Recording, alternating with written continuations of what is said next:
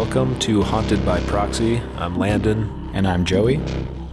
Today I uh, am bringing you a story um, that is something of a urban legend. Uh, this is the story of the Wishbone Feller.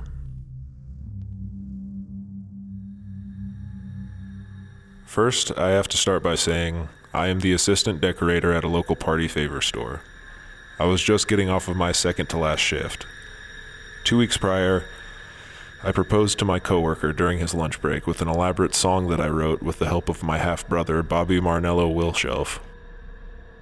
After saying no, he and I both decided that we didn't know each other well enough to get married and that I should start looking for another job. So I was just getting off for the second to last time. I should also say that the manager slash lead decorator, my boss, was my future fiance's mother. She always gave me such kind remarks on my ability to help her decorate the store, but since two weeks ago, she had stopped really giving me any compliments, or work for that matter. I was just passing the time, it seemed, until my last day. So, as I closed the shop for the penultimate time in my career there, I noticed something strange outside. For background, the store I worked at was part of a strip mall. There was a pizza place next to us, a secondhand store on the other side, and a couple of other restaurants, a sub sandwich shop, and a Chinese place, for the record. The restaurants typically stayed open longer than our little store. People need subs past 6 p.m. more than they need party favors and wedding decorations past 6 p.m. That said, this second to last shift I was working was an inventory night, meaning I was to count all of the products in our shop, which is only possible after closing. At least that's what they tell us. Usually there's nothing to do during the day, so I'm usually on my phone checking Pinterest for new proposal ideas and looking out the window to see if anyone in the parking lot looks like someone I would like to marry. This shift, however, I was cutting into my Pinterest time a little by working ahead. I was counting some of the product during the day. After closing, I would finish up, of course, but I could do some of it during the day, right? Looking back, if I hadn't been so into counting all of the little party favors, I may have seen what was waiting outside for me all day, or seen if he was there all day waiting. But instead, I was neck deep in bouncy balls, mason jars, and other fairly silly favors. So I was just getting off after a night full of vigorous counting. My preferred way to count an especially full bin of party favors was to collect five of the favors and count them by fives. Once getting near the end, with no more fives left, you simply add the remaining to the total of the multiple of fives you already counted. Not many know of this trick, and I was the first to teach a lot of people. But ever since I proposed to my boss's son after knowing him for less than three days, no one seemed to care of my achievements. So I saw outside the window as I was opening the door to close the shop a figure standing out by my car. At this time in my life, I drove a gray Nissan Altima. It had about 100,000 miles when I bought it, and it was a pretty fair price. I even got the dealer to go down on price a little more after I proposed to him on the spot. That said, I couldn't quite recognize the figure standing out by my car. I wish I would have seen him in the light during the day. Remember, I hadn't been able to look outside all day because I was counting hard. But alas, all I could see was a silhouette. I was hoping that perhaps it was my coworker, whom I had proposed to not two weeks earlier.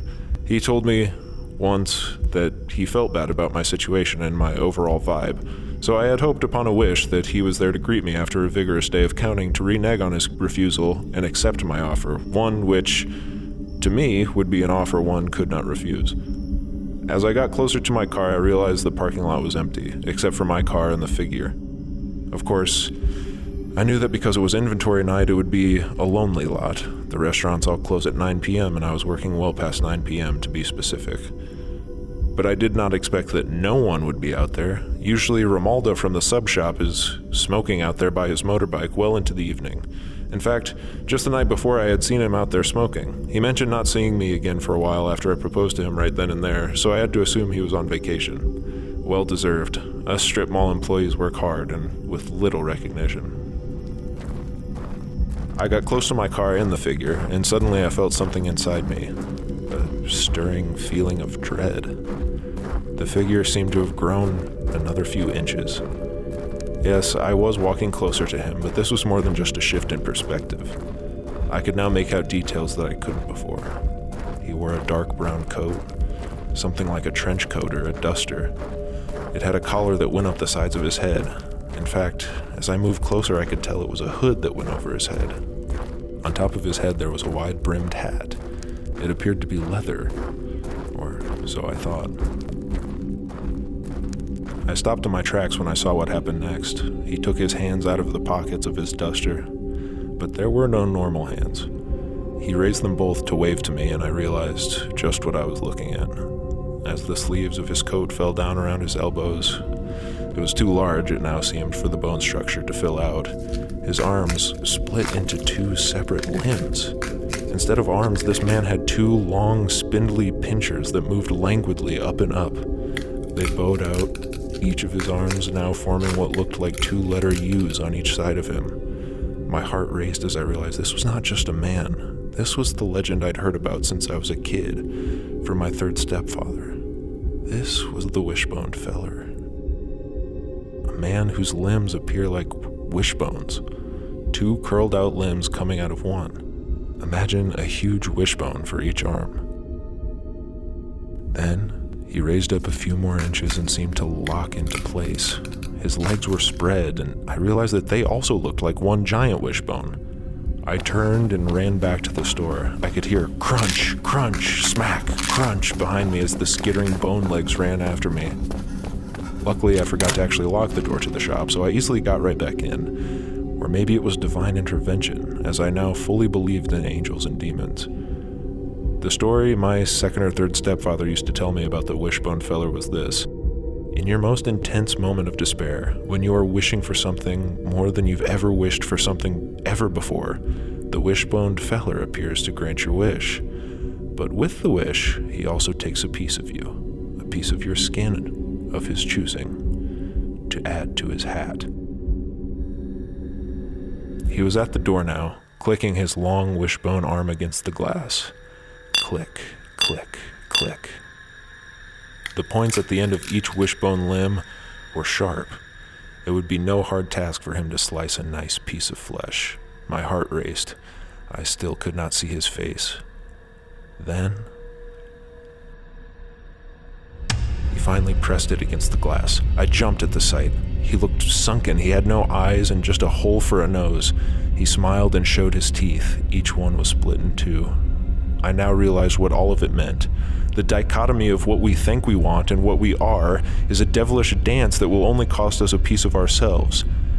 In this moment, though, I wished harder than I've ever wished only to make it out alive. The glass cracked. I don't remember what happened next. All I remember is waking up to my boss, her son, and a group of police and medical experts. It was the day of my last shift at the party favor shop. My boss petted me as she sobbed. Her son held my hand and couldn't stop looking at me. I had never felt better until I went to the bathroom. I went in there to give myself a pep talk before proposing to the first police officer that asked me if I was okay. I looked in the mirror and saw what everyone else was looking at. My face no longer had skin. Red Sinewy muscles gave way to tendons, gave way to bone. The only thing that made me sicker was to know that my face was on a hat out there somewhere, terrorizing someone else later tonight, no doubt. In that moment, I wished harder than ever before that I had never been born.